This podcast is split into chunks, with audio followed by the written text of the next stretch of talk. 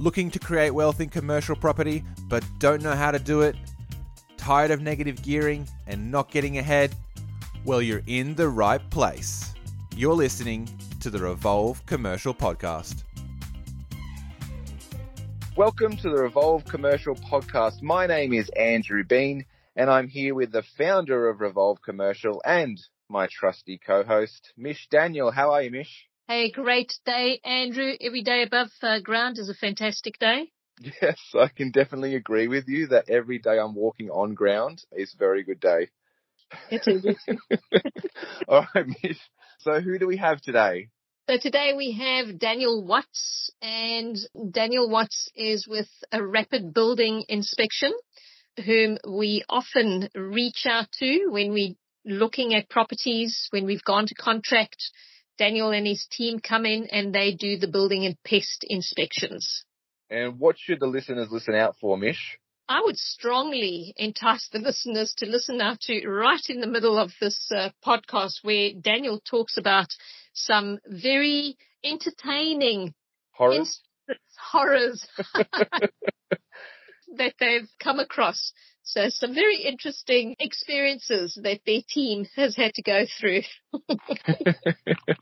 so uh, I figure the things that we actually touch on are what's actually involved in the building and pest inspection, what qualifications someone needs, who is responsible for doing it, the technology that the building and pest inspection guys are actually using or girls are using, what's actually in the report, how to read between the lines of the report. That's a big one, isn't it, Mish? It certainly is. Absolutely. That's a huge time saver. And just knowing what you're looking at, I think, is very, very important. Also, I think other points of importance is to know what building and pest covers and what it doesn't cover. So Mm. in building and pest, it's doing exactly that. Building and pest is not going to do your specialist areas. Yeah. And we also talk about, like, as we said, the horrors. You, you, some of these horrors will blow your mind. We touch on meth contamination, which is, it re- actually sounds like it's a reasonably common problem that most people actually don't get checked. We also touch on the big ticket items that come up in uh, most of these inspections, uh, rules per state. And if you listen all the way through, Daniel actually does share they have a corporate discount referral, which you definitely want to be checking out. This is the way that you could be getting dollars into your pocket by referring his company. And then he's also got a building and pest checklist free giveaway for us as well. which is a great bonus. It's just 10 points of things that you need to look out for, things that you need to know. All right. Without any further ado, anything else you want to mention, Mish? I think we've pretty much covered it, Andrew. This has been a pretty full on interview. So yeah, All right. Well, let's get him in. absolutely. Come on in, Daniel. Can't find any good deals? Revolve Commercial has you covered with the hottest commercial property picks every month delivered free straight to your inbox. Subscribe today at www.revolvecommercial.com.au. Sit back, save time, and have the deals delivered directly to you from Revolve Commercial. Welcome to the show, Daniel. How are you, mate? I'm good, thanks, Andrew. How are you doing? I'm fantastic, buddy. Mate, so can you just tell us a little bit about your background in the building industry? I started out uh, and did my apprenticeship as a as a carpenter and joiner in the army way back in the mid '90s, and then from there I started my own business for a while, and then moved into the international aid and development sector. Until about five or six years ago, I operated in that aid and development sector, and then about five or six years ago, uh, we started rapid building inspections along with a couple of friends of mine. Wow, so how long were you in the army for? Yeah, it's been about six years in the army as a as a tradesman and a combat engineer. Would you recommend it? Yeah, if that's what you want to do, I would recommend it. It's it's suited for some and not for others. I would say. Fair enough. All right, mate. So we've got you here today to talk about uh, the building and pest inspection process, which is one of the big ticket items in a commercial investment when you're doing due diligence. So could you just tell us what the difference is between a residential building inspection compared to a commercial building inspection? Yeah, no worries. They both um, are inspected to a very similar Australian standard that regulates the inspection industry. It's the same standard, just with a few differences uh, or, or annexes that deal with commercial buildings rather than just residential. But some of the common differences include residential properties are typically constructed to different standards in a building code, and they'll often use different materials and construction techniques when you compare that to, say, a commercial building. And a commercial building will often be tilt slabs, engineered metal roofing members with girders, lots of mezzanine type levels. The finishes on a commercial property typically aren't as important as they are on a residential property. And one of the key things to remember that whether it's a commercial or a residential is that when an inspector is conducting his inspection, the standards that he inspects to requires him to compare that building with another building of a similar age and building type. So in the commercial industry, there are, are, so many different construction types out there. Sometimes it can be difficult to assess the, the age of the structure. So obviously you, you need someone who's quite familiar with commercial buildings, not just residential buildings. So they're assessing the, the property correctly. So it's important that the properties are scrutinized according to, to those standards. And like I mentioned before, the finishes to a commercial property, say for example, the painting, and those sorts of things aren't quite as, and the trims aren't quite as important as when inspecting a residential property. It's more the, the big ticket items that, that a commercial buyer would be looking for. I mean, so as expected, there's obviously a lot that goes into it. Mish, just so the listeners know, when you're getting a residential compared to like a, a commercial building inspection, what are the big differences in timeline there? We start talking about building and pest right from the beginning. So when you're negotiating a property right up front, you're speaking to the agent and in our offer to purchase. So we're telling the other side that we are going to be doing a building and pest report. And from the day that that contract is signed, we basically send um, building and pest in. So you want to get that report back as soon as possible so that you can really start digging down and seeing the nuts and bolts of the basic construction straight away. So I guess with the big difference between residential and commercial inspection is that commercial inspection, you'll only get that done when you're in the due diligence phase, when you're under contract. And a residential inspection, you'll be getting that done before you actually have an offer accepted. Half a dozen of the other there and very dependent on what state you're in. But I'll leave Daniel to answer that typically what we find with both residential and commercial is is people will require a building and pest inspection once they've often once they've got a signed contract and they've got building and pest as a condition of the contract. So so what we find is they'll engage their conveyancer or legal advisor or whoever's assisting them with the legal aspects of the transaction. And the first thing they do after that is then, then they go and get their building and, and pest inspection, usually to satisfy their seven or 14 day terms of the contract. Yeah, it's, it's a little bit six of one, half a dozen other. Commercial properties are, are often more likely to engage us earlier, we find, simply because it's usually a, a larger transaction. Whereas residential properties, they'll tend to wait until they've actually made an offer because they've been to visit six or seven other properties, decided which one they want to put an offer in, and they don't want six or seven building and pest reports. It gets quite expensive. So they're just keen to, to get the one that they put the offer in on. Well, that's strange because I thought that was, I mean, it must be just a Sydney thing then because when you're actually going to purchase a residential property, you have to get the building pest done before you get an offer signed. That's the annoying thing in Sydney or at least New South Wales. I'm not really sure. You know, you could be spending a lot of money getting this building pest done, but you don't actually get your offer accepted. So it's, that's one of the big things that happens in Sydney. It mustn't be uh, Australia wide. That Sorry, it varies from state from state to state, Andrew. So in Sydney or in New South Wales, they call it exchange of contract, and you have to do your due diligence, and building and pest forms part of that due diligence process. So you got to do that before you exchange contract. Yeah, for residential, not for commercial. For both commercial and residential. So depending on the property itself in commercial, you might get a little bit of, of leverage on that where uh, sometimes we can ask for 14 days or 21 days, depending on, on the asset itself, how hot it is, what the demand is. But the usual, the norm that New South Wales is accustomed to is that you do all of that up front. You wear it, you pick up the tab, you make sure that you first at the door to exchange contract. Otherwise, all of that, that you, all those expenses, you've got to absorb that. So Daniel, from your perspective, why is commercial building inspection so important? I guess one of the, the things with commercial building inspections is that you won't find as many concealed defects in commercial building inspections. By concealed defects, I guess they're just things things that you, in a residential property, you, things are often normally hidden behind furniture or underfloor coverings or, or those sorts of things. In a commercial building, you often don't have all those linings and coverings you'll often find more big ticket items. So, so significant cracking to the concrete slabs, or you might find rust to some of the steel girders and these sorts of things that if not treated or, or looked after, they can cause, you know, significant problems down the track. So getting a commercial property inspected, I guess, is, is really important in order to identify those, those larger items that can cost, you know, tens of thousands of dollars. It's kind of more um, building in BPs for commercial. We really are looking for structural sort of stuff.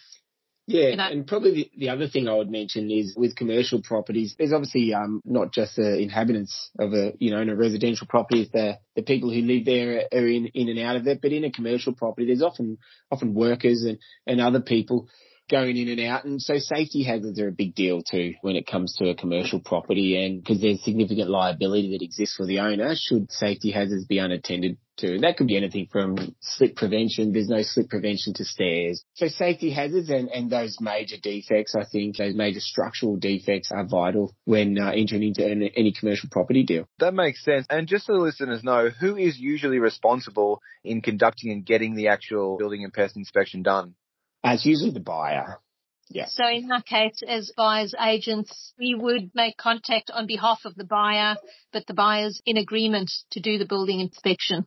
So from our perspective, we would do the introduction. So we've got a, a handful of building and pest companies that we work with, depending on the areas, and we would do the introduction to the correct building and pest inspector to do the correct type of property. Daniel, I, I wanted to ask you in terms of price range, doing a commercial building and pest. Now, I'm asking you about price range because we've got so many variations of commercial buildings. Do you want to just run us through the basic from the cheapest to the more expensive? The pricing uh, an inspection is, is often not a, an exact science. It sounds a bit strange, but it usually depends on the complexity of the structure you know, a big open empty, empty factory is going to take less time to inspect than one with many rooms and a full commercial corporate fit out. That's going to take much longer to do. So we're usually looking at how much time we expect it to take an inspector to conduct that inspection in order to price it. And then our price range obviously increases according to whether we think it's a three hour, four hour, five hour, six hour inspection. But our typical, if you wanted to take your, your standard tilt slab property with a mezzanine level that's probably less than 200 square meters and it's, you know, in your, your standard industrial or commercial development, that's probably going to be between five and six hundred dollars and, and we'd probably allow up to three hours to do the inspection and the report. And that'll generally be between five and six hundred dollars. And then it'll go right up to a larger structure that's quite complex and it's going to take a whole day and you're looking at twelve to thirteen hundred dollars for a day. When you're looking at that basic warehouse, you say three hours. Now you've just got a slab and four walls and a roof. What takes up those three hours? Well, usually if there's a mezzanine level as well, there's wet areas. So you usually got a kitchen, a small bathroom and these things. Wet areas take a considerable time to test. You've got to test the taps. You need to deploy our um, technology. We've got radar and moisture detecting uh, technology that will run through the wet areas to uh, check for any leaks or moisture damage and, and these types of things. We'll still tap through the building. So tapping that's that's sounding, tapping the the linings and the um, cornices and architraves and skirtings. We'll want to tap those to make sure that there's no termites have, have got in. Some people suggest that termites aren't a problem in um, in commercial buildings, but even as early as last week, we found termites in a what was predominantly a metal and concrete structure had made their way six floors up in a commercial building, chewed out much of the skirting boards in that that building, and that was just a few wow. weeks ago. We found that wow. place. So, so the buyer was was quite uh, happy that we'd found that, and uh, in the end, they were able to negotiate on the price. Was that a strata building, strata complex? Yes, it was. Yeah. And so those termites, would those termites have been found on every single floor all the way up to the sixth floor? Well, they could possibly have been. They may have just had a, had a thin trail up. We can't do an invasive investigation where we can't pull plaster off the walls and to check. But clearly they've been able to make their, their way up and we were able to discover the entry point down the bottom and then obviously on that sixth floor, but we weren't able to inspect the, some of the other parts of the building because they were, were owned by other, other um, people. Okay. What do your inspectors need to do? What sort of qualification do they need to become a, a building inspector? It's a good question. It actually changes from state to state. The building inspection industry is is unfortunately it's not, not regulated that well across Australia. It's got a, a, national standard to which inspections should be carried out to, but much of that can be also be subject to say some subjective interpretation. So states like Queensland have brought the industry in under the QBCC, the Queensland Building and Construction Commission, and they regulate it here in Queensland. And an inspector in Queensland, for example, needs to be a licensed builder, a licensed pest technician, and they also need to have completed a, um, a residential building inspection course. And they have to have held their builder's license for five years. So that's the minimum standard required in Queensland. But in most other states, Tasmania, Victoria, New South Wales, WA, South Australia, the minimum requirement is a trade and or equivalent experience or qualification. And then also just units eight and 10 for, of the national course for inspecting and reporting on timber pests. Some people might say, oh, well, that's not great in, te- in these other states that there's inspectors out there that aren't builders. That's a debatable question or statement in that typically the best inspectors aren't necessarily builders. They're, they're, in our experience, they're typically carpenters or trade professionals that have been involved in the construction industry for a significant amount of time. Builders often got a university degree or they've done their cert for, but they don't actually hold a trade. So they've managed sites and they've run sites, but they often don't know the ins and outs and uh, of uh, of a building. And so it's not necessarily that a builder is the best inspector. In our experience, carpenters tend to make the best inspectors because they're on a job site from the start to the finish and they know know a little bit about everything. So they're, they're the standards that are required across Australia. So it's only Queensland where, where it's required to be a builder. It does make sense because a lot of the, the construction are timber and as you say, they're in the, on the building site from the start right through until the finish. That's right. So they've understood how it's all gone together, where wires should be, where plumbing should be, how it connects and all goes together. So, so typically that's what we've discovered. Now, of course, many carpenters go on and get their builder's license. And so most of our inspectors are licensed builders, but not necessarily all of them. We're looking for the, the most qualified and, and competent people rather than, um, rather than just that builder's license. I just wanted to jump back to that, uh, the technology question or the technology that you're using. I'm interested yeah. to know do you use drones to check the roofs now? So we don't always use drones. So inspections are, governed, like I said, by a standard and roofs that can't be safely accessed generally aren't inspected in a building and pest inspection. However, we do have a couple of our inspectors now that have just started using drones and we're running some pilots with them to ensure that we can get a, a similar quality inspection with drones as opposed to either getting on the roof or not in, not inspecting it because we can't access it. And that's obviously the limitations for accessing roofs are obviously there to protect inspectors from falling and, and these types of things. So yes, we do use drones on occasions. We have, like I said, we have a couple of inspectors use them all the time. We have a drone partnership, particularly for commercial buildings. If people choose to have the roof inspected by drones for an added cost, we can use one of our drone partners to come in. Drone inspectors, inspection companies are quite expensive, but if, you know, if you're spending several millions of dollars on a commercial property, you know, four or five hundred dollars on a drone for an hour is not a big deal. Yeah, it's not too bad. And these roofs can be absolutely huge ticket expenses if there's something wrong with them. What other technology right. do you use? Yeah, so we use a device called the Termatrac T3i. The Termatrac T3i is probably, uh, well, it is. It's the, probably the state of the art technology in our sector now and it's a moisture sensing, radar tracking and termite detecting device. So it's, it's a three-way device. It tests tests areas for moisture. It can identify termites, noise and sound behind the wall. And then you can also use it to track those noises and sounds with through the radar part of the device back to the source. So you can track where the termites are actually gaining access. So that's, that's probably our, our key piece of digital technology it has an app that sits on our phone and you use the device and the device sends all the data back to our app where it gets analyzed and, and we get to read it and interpret it and then include the, those findings in the report. Other more low tech technologies, obviously we, we use high powered torches and we use sounding tools and these types of things. That device that you're talking about, is it, is it like an app on your phone that you can scan or that picks up sounds and just sends all the information back to the, the, the main base? No, so it has a it has a base unit, and the base unit is what you would place on the wall to check for leaks or termite activity, etc. And then that base unit sends the messages back to the app on your phone. Yeah, so it interfaces from the phone. Yeah, That's, really correct. cool. Yeah, no, it's a it's a cool piece of technology. The big thing about the inspection is just not getting you there. It's actually the report that you deliver. What's actually in that report if, if you haven't seen one before? Yeah, so the report's made up of quite a, of a number of different sections, but typically the start of the report will just outline the, the terms the report's completed under or the Australian standards that it's completed under. So that's the scope, limitations, exclusions that it's conducted under. And that includes things like obviously at the time we're inspecting these properties, our client is not the owner of the property. And so we can't go in there, we can't drill holes and we can't rip walls off and, uh, and these sorts of things to, or cause any damage to the property. We can't be moving people's furniture around or pulling their shelves out.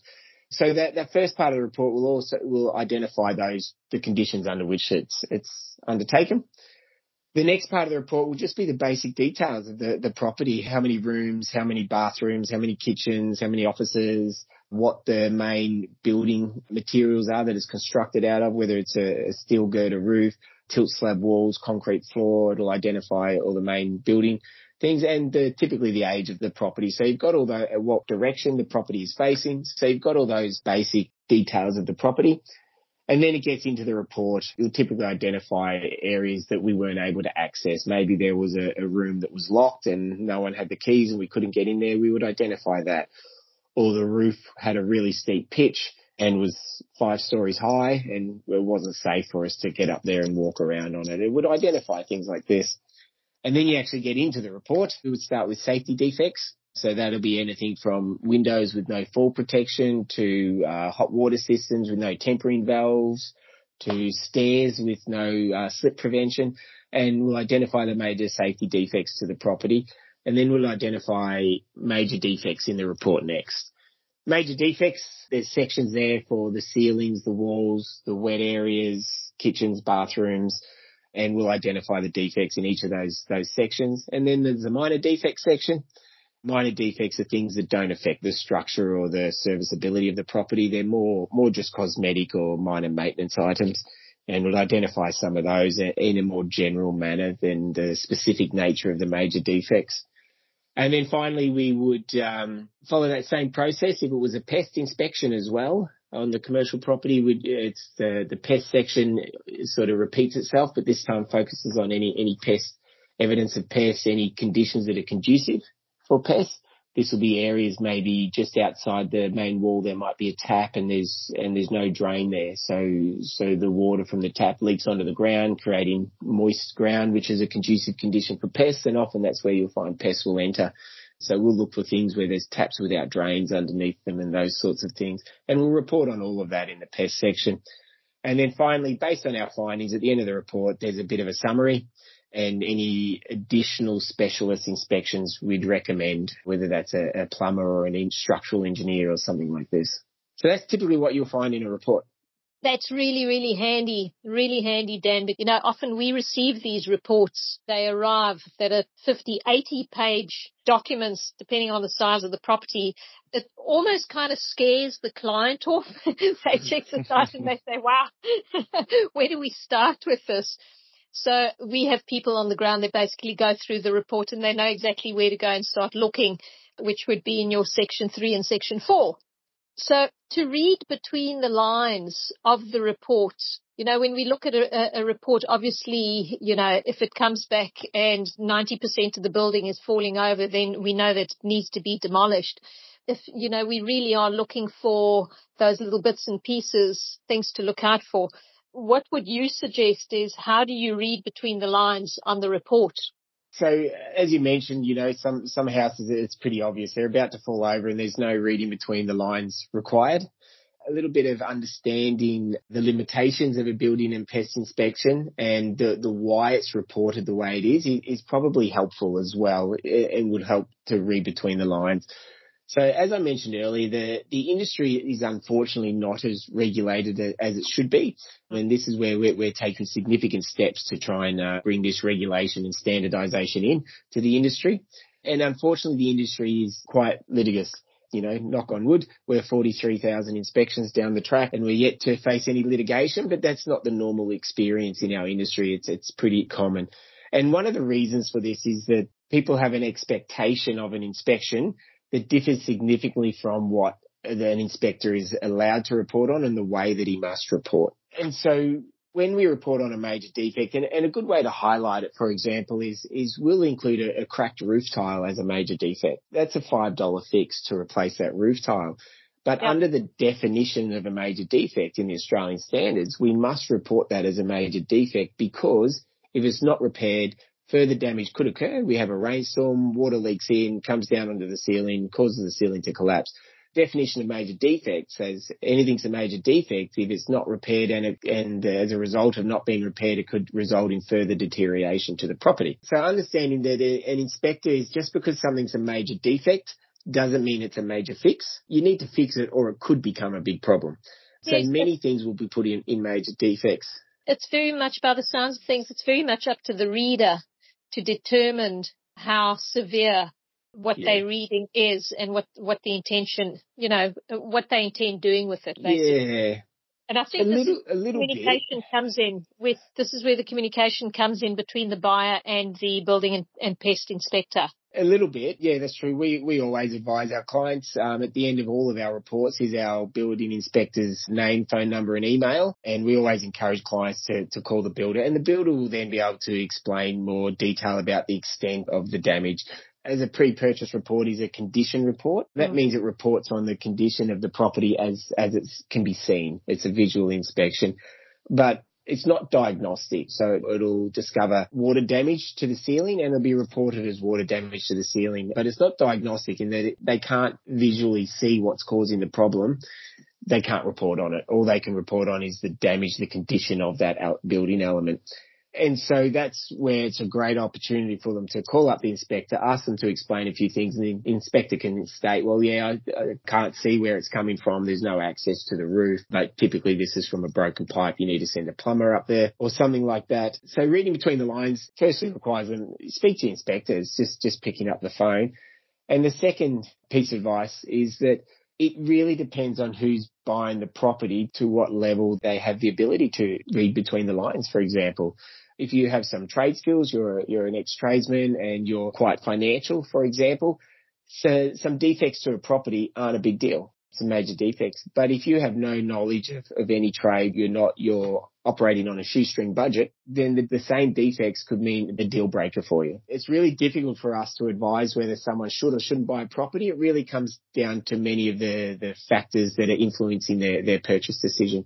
Yeah, that makes absolute sense. Makes total sense. I mean, I'm sure you've uncovered some horrors over the years. Can you share some of those with us? We're only five years in, but we've had some adventures over that time. Some of those, I mean, when I say basic ones, they're, not basic, they're extensive, but it's for everything from, you know, extensive uh, termite damage to the point where the place has got to be knocked down. Discovered meth dens. They're making and, cooking meth. In fact, it was only last year we showed up to a property and our inspector was just about to walk in when a, a cavalcade of police cars came screaming to a stop and completed a raid on the property. So clearly we didn't complete that inspection. We turned around and, and, hopped in our car and called a client and let them know what was going on. Also earlier this year, we had an inspector who actually went into a, a property that had, had been vacant for some time and it was so bad that after about uh, full of fleas, a, a, complete flea infestation that you could just see them hopping through the air. It was almost cloud in the air. He had to come out of there and go get some treatment to treat all uh, his flea bites. So he was only there for about five minutes until uh, he gave me a call and I said, no, I said, get out of there. Don't stay in there. So yeah, from police raids to meth dens to flea infestations, some properties have clearly just about being used as a rubbish dump and just rotten food and, and all sorts of stuff strewn through the property. We've had some horrors over the years. We've called, had to call snake catchers on three or four occasions to come and get some snakes out of the roof so we can go into the roof and inspect them. These types of things. Some crazy dogs. people are in these properties and they don't know that there's snakes in the roof, either working or living, whatever. Yeah, that's correct. Yeah. Wow. So, yeah. So we uh, we have a, a Teams channel with that the inspectors will share things on. Just it's an internal one between the the other inspectors and the management team, and they'll share any any photos of these sorts of things that they that they encounter on their day to day inspections. There's some crazy photos there sometimes. That would be good footage for some fun YouTube. Yeah, well, we've included a lot of it in our training materials, but yeah, maybe put some of it in the marketing too, huh? so then, like, when you're going in and you're seeing a meth lab, like, first of all, why did the owner of the property let you go in there if they're the one running the meth lab? And like, how does that work? Why would the, the occupant let you go in if you know yeah, no, a meth lab there? Doesn't make yeah, sense. No, no, good question. Often the occupant has, it's owned by a landlord. The owner has it and they're renting it out and the, the occupant in it has done a runner and they oh, want to okay. sell the place or, or something like that. And they're, they're often not aware that it was used as a meth den. They just know that they didn't have very good occupants in there. And usually they cleaned up a lot of their stuff in there. A lot of the, the meth, meth kits and, and often meth residue is quite invisible. But when we test for it, the readings are off the Richter to the point that it can't be smoking meth. It has to uh, only have been, you know, used to cook meth in that sort of property. And in those type of properties where it's the contamination, meth residue is so significant, they've got to be knocked down generally. Some places can be uh, remedied, but most have to be knocked down if they've been used as a meth den. Yeah, that was actually what I was thinking when you were saying that. Is like it's standard for you to check for the contamination for meth in all of your building inspections, or no, is that something you do when you see you, you have evidence? The point of sale will always offer the, a meth test to the client if they would like us to also conduct a meth test. About 10 to 15% of our clients currently will um, have us undertake a meth test. And of the meth tests that we undertake, about 16% of those come back with um, positive readings where the contamination is over and above the safe guidelines. Yeah, because it can be quite dangerous though, can't it? Actually living in a house that has meth contamination. Yeah, so it's got quite a number of, of serious uh, health side effects, particularly for young or, or, vulnerable or old and vulnerable people. I must say that's very much a, a, residential problem. I think in, in residentials you come across that sort of a problem quite frequently. I haven't really, I don't know, Daniel, whether you've had any of the same sort of instances happening in commercial. In the years I've been in this, I've, I've never run into it in commercial. Yeah, so typically in commercial properties, uh, uh, when we do a lot of commercial inspections, the clients aren't aren't that bothered about getting a, a meth test done. But certainly mm-hmm. on a couple of occasions already this year and a couple last year, what we found is is bathrooms and toilets of commercial properties is you you'll often you can not often but you can find meth contamination because people will go there at smoko or lunchtime and, and they'll quickly smoke some meth in the, in a toilet or a bathroom. So we do find it in commercial properties, not as common as residential, but we do find it. Yeah, we recently did it talk about horror stories. We recently did an inspection at a property and um, for an older couple and we found meth contamination over and above the safe guidelines in their, their toilet and bathroom. And this older couple said, oh, that's, you know, we've been living here for 30 years. We've raised all our children here. There's no way the, the reading's wrong. You need to do the test again. And so we sort of said, well, come in here. Let's, let's see. And we did the test again. It came back positive. And then there was a, a manhole up there. And, and when the inspector went up to have a look in the manhole in the roof space, there was all the, the meth smoking gear up in there. The older couple there said, uh, I think we've got some, uh, tough questions to ask our children this week when they come home to for dinner. So. Oh my goodness! We're going to tell me that they were they were doing it on the fly. No, clearly they're grown children now, had grown up and left home and came over for, for, you know, for roast every Sunday. We're about to not have an unpleasant Sunday that week. That's insane.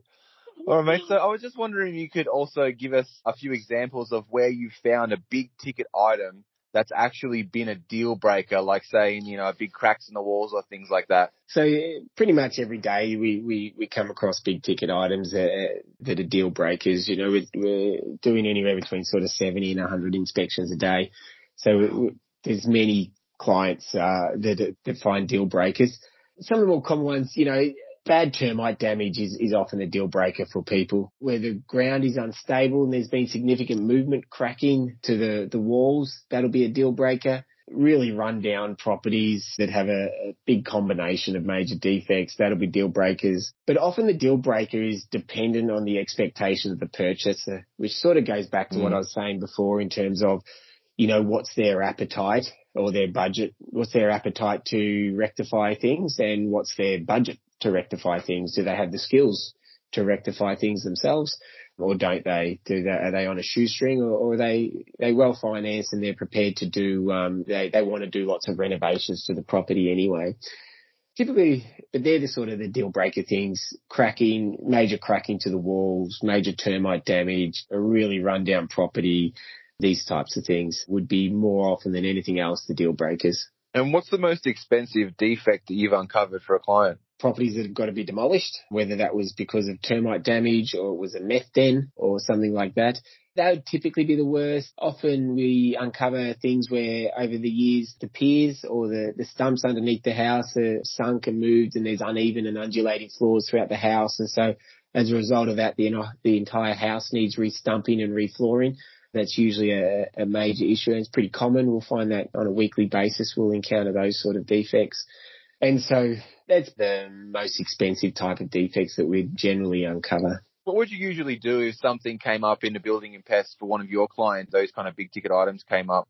Well, you know what I always say about commercial real estate? It's not about the building itself, it's about the communication that goes on in the deal. So the whole thing is it's the forms part of the negotiation. So typically what we would do is we compile a report. Once we accumulate all those reports from building and pest, electrical, plumbing, we try and put everything together in one document and we would take that back to the seller with quotes. So it's very, very important that um, you do all your, your quoting put that all together, give them compelling reasoning as to why and open a platform of communication. So the first thing that I would do is take that back to the selling agent and say, look, we've uncovered X, Y, Z. We've uncovered that lintels are falling out or whatever it is, you know, particularly if it's fairly large stuff.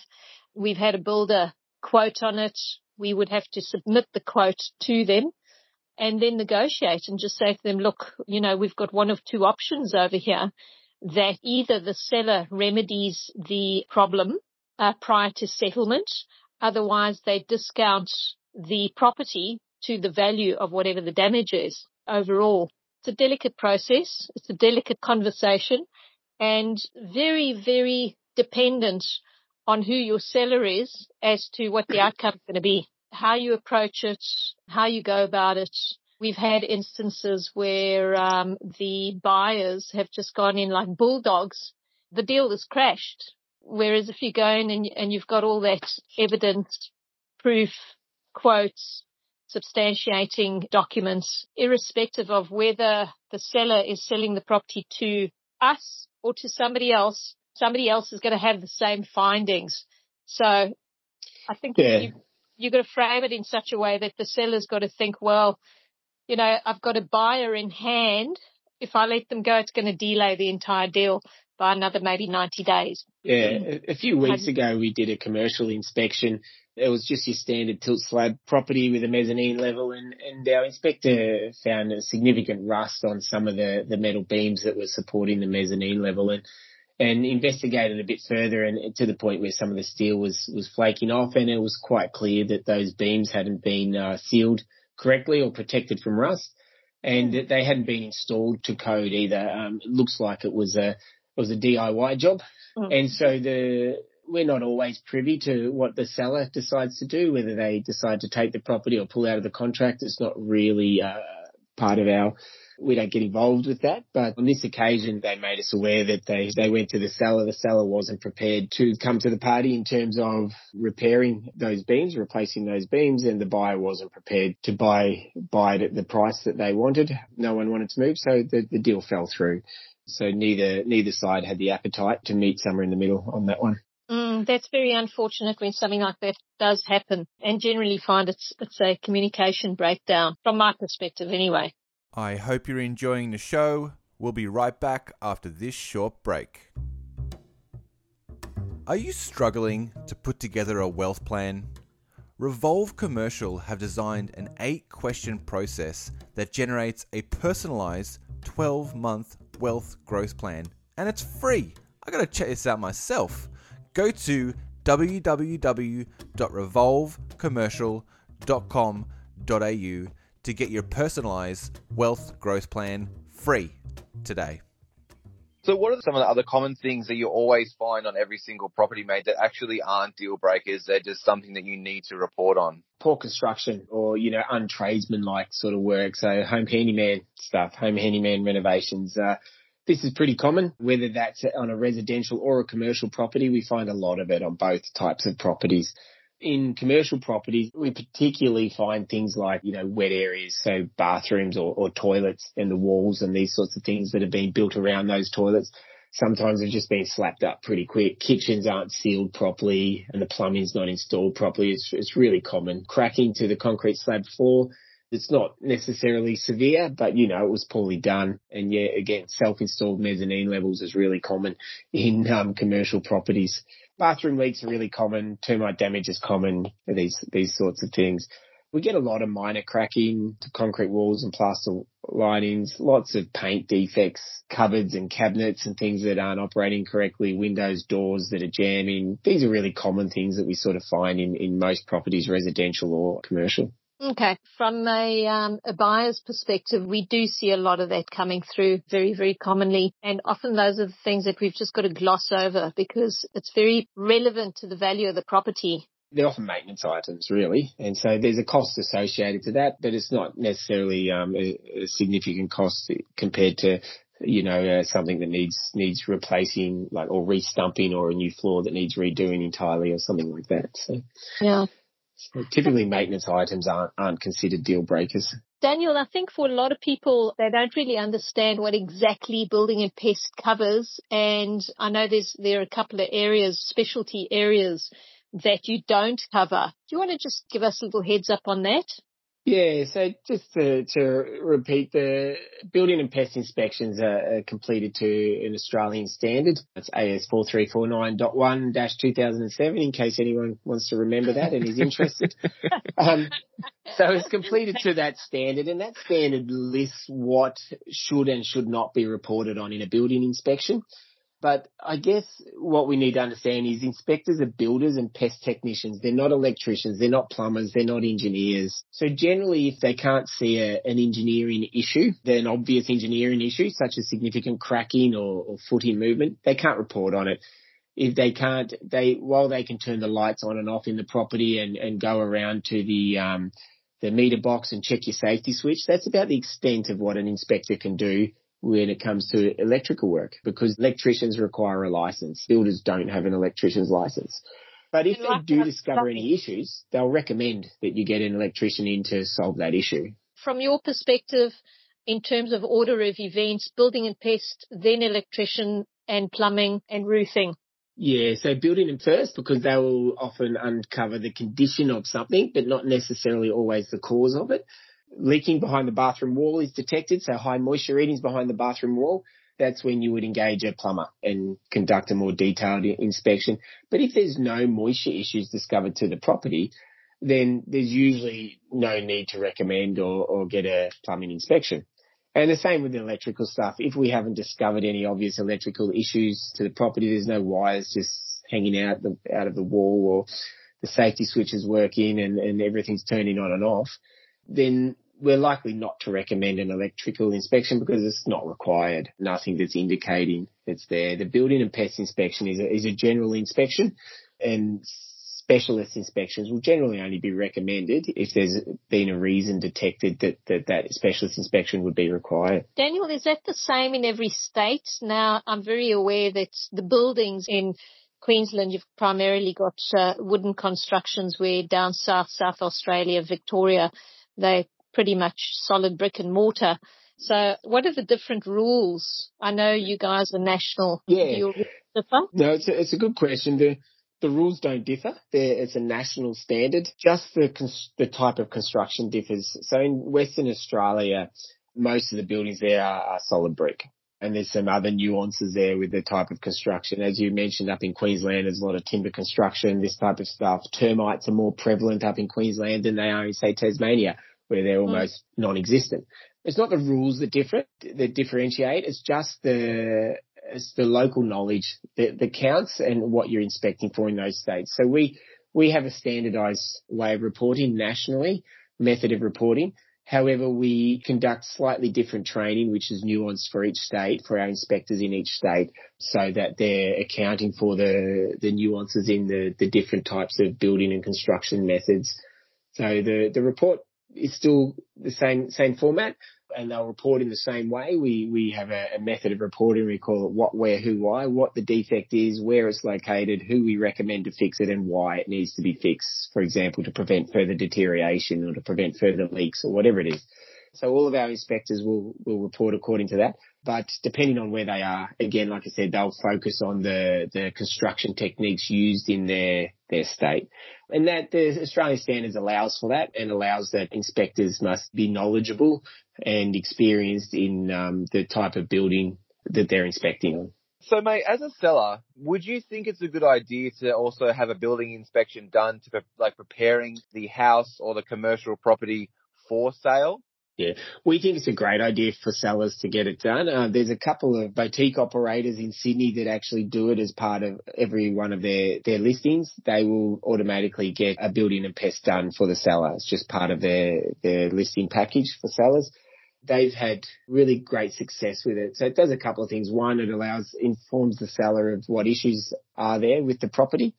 So then the seller has the option to either choose to get the property sale ready or then do their own investigations to determine how much um, the repairs are likely to cost so that they're prepared for negotiations should they arise. We've had cases where, you know, we've discovered rot in a goal post. And so the, the buyer has gone to the seller and said, oh, we need to replace the whole pergola. It's going to cost us $12,000. We want $12,000 off the price. And the buyer's been able to go back and actually, the seller, sorry, has been able to go back and say, well, actually, no, the rest of the structure is fine. It's just this one post and it's $500 to replace that post. So we'll give you $500 off, off the contract's price. Yeah. And so sellers can be prepared in advance. The other advantage too that we've found for sellers to get an inspection is that they can provide the report to the buyer. All reports must be conducted as an independent and unbiased report, regardless of whether the inspector is doing it for a buyer or a seller. So it'll be done exactly the same way. The, the contents of the report should be no different regardless of who we're doing the inspection for. And so that's a requirement of reporting. So if a seller gets that done, they can provide that to the buyer. The buyer is fully aware of the condition of the property from the first day he looks at it, and so he can be ready to to sign on the dotted line and um, and satisfy that building and pest condition from day one, without those those seven or fourteen or twenty one day um, condition clauses in there. We found that what happens there is that, you know, seven days in when a building and pest is conducted by the buyer and something is discovered and then the buyer pulls out, that can be prevented because from day one, the buyer is already aware of what, what the condition is and, and far less contracts fail when a seller has provided a report up front to the, the buyer. Yeah, I totally agree. So, Mish, would you ever rely on a, a seller giving you the building and pest inspection, or would you always get an independent, you know, contractor in there to do it yourself? You know, it's very unusual, particularly in commercial, to have the seller present us a building and pest inspection. And I think if we are presented with the BP inspection, the first port of call would be to, to make contact with the company that has done the inspection and again, depending on the type of asset that you're buying as well, you've got to look at it within reason. If it's a good A class asset and you've got the building and pest inspection report, and as Dan was saying, they act independently, not favoring either or. The purpose of, of them being in place is to bring to the attention of buyer and seller what the defects are. You know, we'd, we'd probably value that on its merits from one property to the next. If we picked up that there was something untoward, then I would definitely say we'd get our own independent inspection done. And so, Dan, when when would you say, in your opinion, it's not necessary to have an inspection done? Good question. I would say almost never. Um, I, I, know I was, I was waiting to hear strata. Yeah. no, even with strata properties, uh, it's still important but to inspect the actual dwelling that the, the person is occupying. The rest of the property generally won't be inspected, but um, but the person is still responsible for any any issues that, that fall between in the, within the walls of that that house or unit that they're occupying, etc. So it's still often required. We would always, always recommend one. I can't think of too many occasions when I would say it's not necessary. Even with new builds, we uh, regularly do inspections on new builds because often there's poor workmanship, incomplete works, things like splashbacks to, to kitchens or ceiling in bathrooms haven't been completed correctly, these sorts of things. And it, so that's really, it's really common. Uh, windows and cabinets aren't opening and closing properly. So even in new building inspection, and, and some might say, well, you wouldn't do a pest inspection on a new building, would you? Because no pests. We often do. The reason for this is the, the pest technician comes to the property, he installs the, the pest system in the property and then the builders finish off the rest of the construction on the property. And what they do when they're finishing it off is that they can breach that pest system. So they'll complete certain things like they'll render the walls down too low and won't allow a 75 millimeter gap underneath the bottom of the walls for viewing.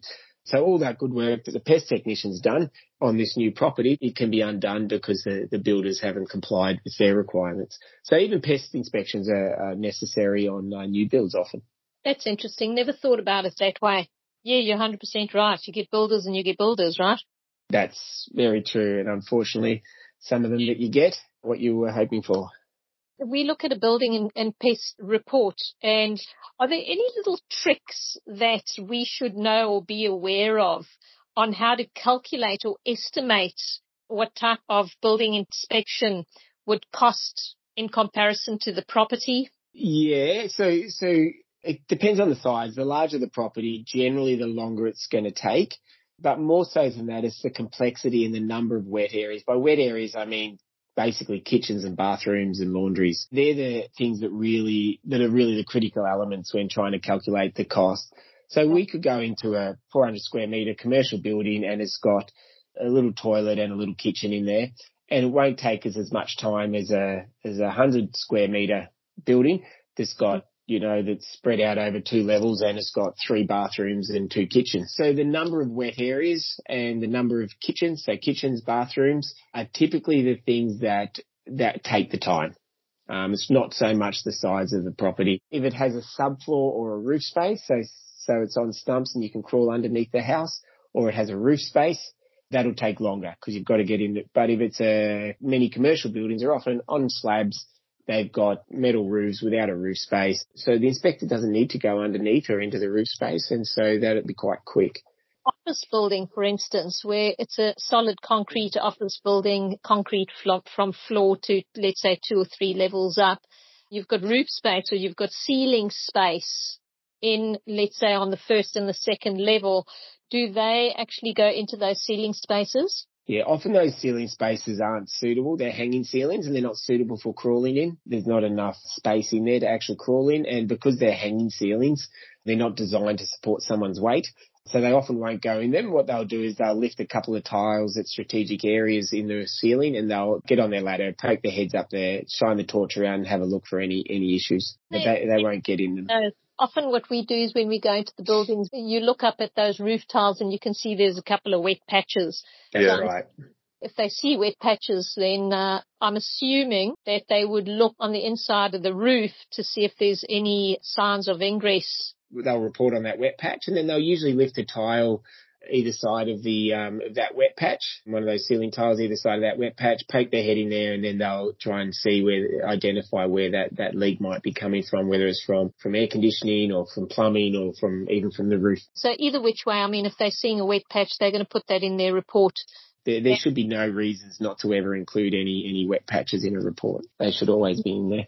And with regard from the time that the inspector is at the property versus until we actually receive that report? What is the time frame that is acceptable? Yeah, so as long as the inspection is, it takes no longer than a day. Typically, most inspections will take between that that two and sort of five hours. So any inspection that can be completed within a day, the report will be sent to the client within 24 hours of them completing that inspection. That's good to know if uh, people are on due diligence, they've left this late, they need to know yeah, that's right. But 24 hours from the time the inspection is completed, we guarantee delivery of the report or we'd give it to them for free. So. And do you ever do any uh, cost estimates in your report? No, unfortunately, that's uh, that's excluded from the standards. It's one of the the key exclusions of the standards is that we're not allowed to provide costs to rectify. One of the or the primary reason for it is that it's it's a condition report and we're not we're not using any invasive investigation. So like I mentioned earlier, we can't there might be moisture behind the wall, but we can't actually drill a hole in there to find out or remove the taps or the or the, the shower head or something to, to look into it. We just have to report on what we found. We, we can't actually do those things. So we don't actually know. Often we don't actually know what the problem is. So we can't, we only know what the resultant condition of the property is as a result of a problem. So hidden, hidden things, we don't know what the cause is. Is it a broken pipe? Is it just a, is it just a broken washer? What is it? So we can't, we can't provide quotes for what we don't know you would suggest in that case just getting a professional in to come That's in. That's right. So, so we'll usually say, hey, we recommend you get a plumber in to, to determine the appropriate method to rectify and appropriate method to rectify and, and assess costs, provide you with a cost estimate. Yeah, that, that uh, kind of sense. It would be yeah. great to give us quotes all the way through, but we don't expect you to be magicians. So often inspectors, if you call up an inspector and there's some obvious issues in the property that they've obviously identified and the causes easily identified, they can see the causes, you know, they can give you their, their industry knowledge best estimates on it. For example, you know, doors jamming or the, it's obvious that the, the sink washers, the tap washers are failing they'll say, you know, it's 20 cents for a washer and, and the plumber will probably cost $80 call out. So they're often happy to provide best estimates based on those things that they know. It's within their knowledge band. But outside of that, it's, it's not possible and it can't be included in the report or otherwise the report becomes non-compliant. So mate, do you ever have any um, cost effective options like, you know, you do the actual pest inspection, but then I'd imagine the hard part is actually putting the pen to paper or, or you know, typing up the report do you have a cost effective option where like we can get you to do the inspection and then you just share the actual results over the phone? We don't actually want the handwritten report because they're probably just going to look at it and it's going to be too scary to read anyway. We just kind of want a feedback over the phone. Not specifically, not what you're you're you're talking about. We complete the most of our reports are completed on site as they're conducting the inspection. We have uh, app-based technology which we use to complete the reports. We take take photos, and, and enter our, our comments on those defects within the body of that app. And so, and then at the end, we can obviously, we hit review and the client, sorry, the inspector can review the report, make sure he's got it how it is. And then he submits the report, which goes to our customer support team. We have a, a number of people in our customer support team and they're trained to review reports. And so every single report we produce is reviewed firstly by the inspector, it's reviewed a second time by the customer support team and only then then it gets sent out to the client. It's a pretty streamlined and, and smooth process. It goes very quick. Like I said, we have a 24 hour guarantee on any reports. What we often encourage our inspectors to do though is that once they've completed their inspection and on the, they're on the way to their next inspection, is to call the client and fill them in on the big ticket items over the phone. And then also obviously let them know that you'll get the report, you know, either tonight or in the morning. But I just wanted to fill you in, let you know I finished the inspection. These are the main things I found.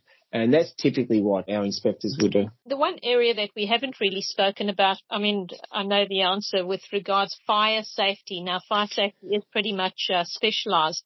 However, if there are existing fire hoses, reels on the property, primarily uh, outside on, on big complexes, you might have fire reels and fire hoses, fire taps. Is that something that uh, you would inspect, you'd look at? Would you include that in your report? So officially, obviously, uh, it's a specialist inspection. Uh, it's a, a, fire safety compliance check by someone uh, trained to do those. Where we do discover obvious things that is, is, you know, that most builders are aware of and trained of and aware of when it comes to fire safety in properties, where they do discover those things, they'll still report on them. So they'll still add them into the report. However, they would still further recommend that you get a fire safety compliance check done. But yeah, if it's obvious and it's evident, uh, we'll report on it. But you should always get a, a fire safety compliance t- inspection done, particularly on commercial properties. Yep, it's it's amazing how many properties we go through that are not fire compliant. It's very common. And the code has changed over the years. So a 30 year old property that was built, you know, a property that was built 30 years ago complied with the code at the time, but it doesn't comply today. So that's why it's important to get the compliance checks done. But yes, anything obvious, the fire extinguishers, there's no fire extinguisher there or it's hanging off its brackets, upside down off its brackets, there's smoke alarms hanging down or something like that, we'll photograph that and report on that. But that's not a replacement for a fire safety compliance inspection. That makes sense. All right, let's move this party onto the next segment of the show, which is the fire round. So in this segment, we ask the same four questions to each guest in every episode. All right, Mish, do you want to kick the first one off? Yeah, so Dan, this is not a taste. it was, it was one book and one book only that you could read in your life. What would that book be and why? I read lots of books, but I would say one of the most foundational books that I, I believe uh, everyone should read is, is Dale Carnegie's famous book, uh, How to Win Friends and Influence People. I think it's just uh, lays a great foundation for anyone who's who's either in leadership or in business or just wants to treat people well. So Dale Carnegie's book, How to Win Friends and Influence People, it's a brilliant one and all of our, our managers and leaders at, at Rapid have read it along with several others. That's an absolute ripper of a book. Mm. All right, mate. So if you had $1 million deposit right now and you had to invest it tomorrow or you would lose it to the tax man, where would you invest it and what would you invest it in? Oh, sounds like I'm giving financial advice, but I would, I would put it into an NDIS development, I believe. Oh, oh okay. Cool. Okay. I'm going to have to speak to you off air, Dan. no problems. Uh-huh. Dan, if you had lost all your net wealth and had to start all over again, what would your first move be? Well, uh, five years ago I did that and I started rapid building inspections. That was my first move, starting a business. okay, so your answer is you'd start a business, not necessarily yeah. rapid building again, but you'd start a business. No, I think so. I think with, with what we've learned over the years, there's opportunity everywhere. I think provided people are prepared to put in the work, realize that they don't know everything when they start and roll roll with it. I think there's there's lots of opportunities out there. There's certainly not a lack of opportunity when it comes to to business. Said by a true entrepreneur. You see the world through entrepreneurial eyes. It's I think that's amazing. It's fantastic. Yeah, I think there's okay. I think there's opportunities everywhere, and uh, and often what I, I say to our team is that um, opportunities aren't lost. It's just that someone else takes them and it's usually because we're we're too busy going down to the uh, news agents to buy our lotto ticket that we miss the opportunity. Opportunities aren't lost, just um, other people take them. So yeah. so Dan, apart from inspecting buildings, what are some of your favourite hobbies? I guess one of my favourite things now is uh, is I, I love to watch my kids play sport. I tend to live my failed sporting career through their lives now. I'm not sure how impressed they are by it, but I really enjoy it so I love doing that. I love traveling. I, have stayed engaged in the aid and development sector and I really enjoy um, getting overseas, whether that's to Asia and Africa and working on some of the projects that I've spent a lot of time on in the last sort of 15, 20 years in, in those sorts of places. And I love to just do a little bit of woodwork and a little bit of carpentry work around the home, whether it's, you know, making some, some furniture or, or those sorts of things that, that really, I really enjoy that. I do a bit of do a few boot camps on the beach a few mornings a week. Um, oh, nice. Sort of things keep me healthy and keep me centered. I think. Beautiful.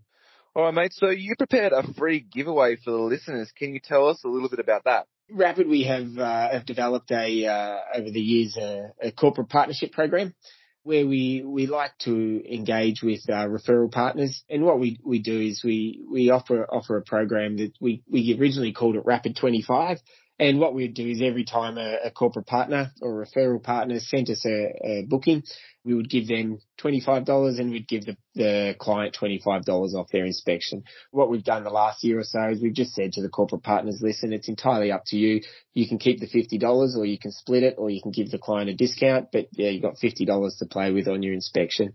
And, you know, $50 on a $500 inspection is significant. If there's anyone interested in our corporate partnerships program, just contact us and we can enroll you in. You get a unique corporate card, a bit like a Bunnings card with your unique number on and your clients just quote it when they speak to us and we retain that number at the end of the month. We just let you know how many of your clients are booked in with us and ask you to send us an invoice. And I believe you also have a, a, building and pest checklist that you're offering to listeners as well. We do, yes. So that's um, I, I completed that and I've sent that into to you guys. So that building and pest checklist is just the top ten things that we think buyers specifically should be um, should be looking for when they're purchasing a property, commercial or residential. If you keep your eye out for these things, then you're three quarters of the way towards mitigating the risk, your risk in, in that purchase, I reckon. All right, perfect. Well, if listeners want to go download that, they can uh, check that out at our revolvecommercial.com.au forward slash BPC. That's short for Building and Pest Checklist. Or I'll also put the, the link in the show notes. Mate, so I have one last question for you. Where can listeners go to contact you and find out more about your business? Yeah, so you can grab us on the on our website at uh, rapidbuildinginspections.com.au, or you can just email us directly, and that's just commercial at rapidbuildinginspections.com.au. And then um, obviously we, if you, you jump on our website, there's our phone number there as well. It's 1300 407 341. But I reckon the best way to touch base with us is just commercial at rapidbuildinginspections.com.au, and we'll be able to help you out. Perfect, mate. Well, today's guest has been Daniel Watts. Cheers, buddy. Thanks, Andrew. Thanks, Mish. Much appreciated. All right. This has been Mish Daniel and Andrew Bean on the Revolve Commercial Podcast. Where wealth revolves around you. Thanks for listening to the Revolve Commercial Podcast. Don't forget to check out their private Facebook group, Cashflow on Autopilot with Revolve Commercial. This show has been produced by the Commercial Property Show Network.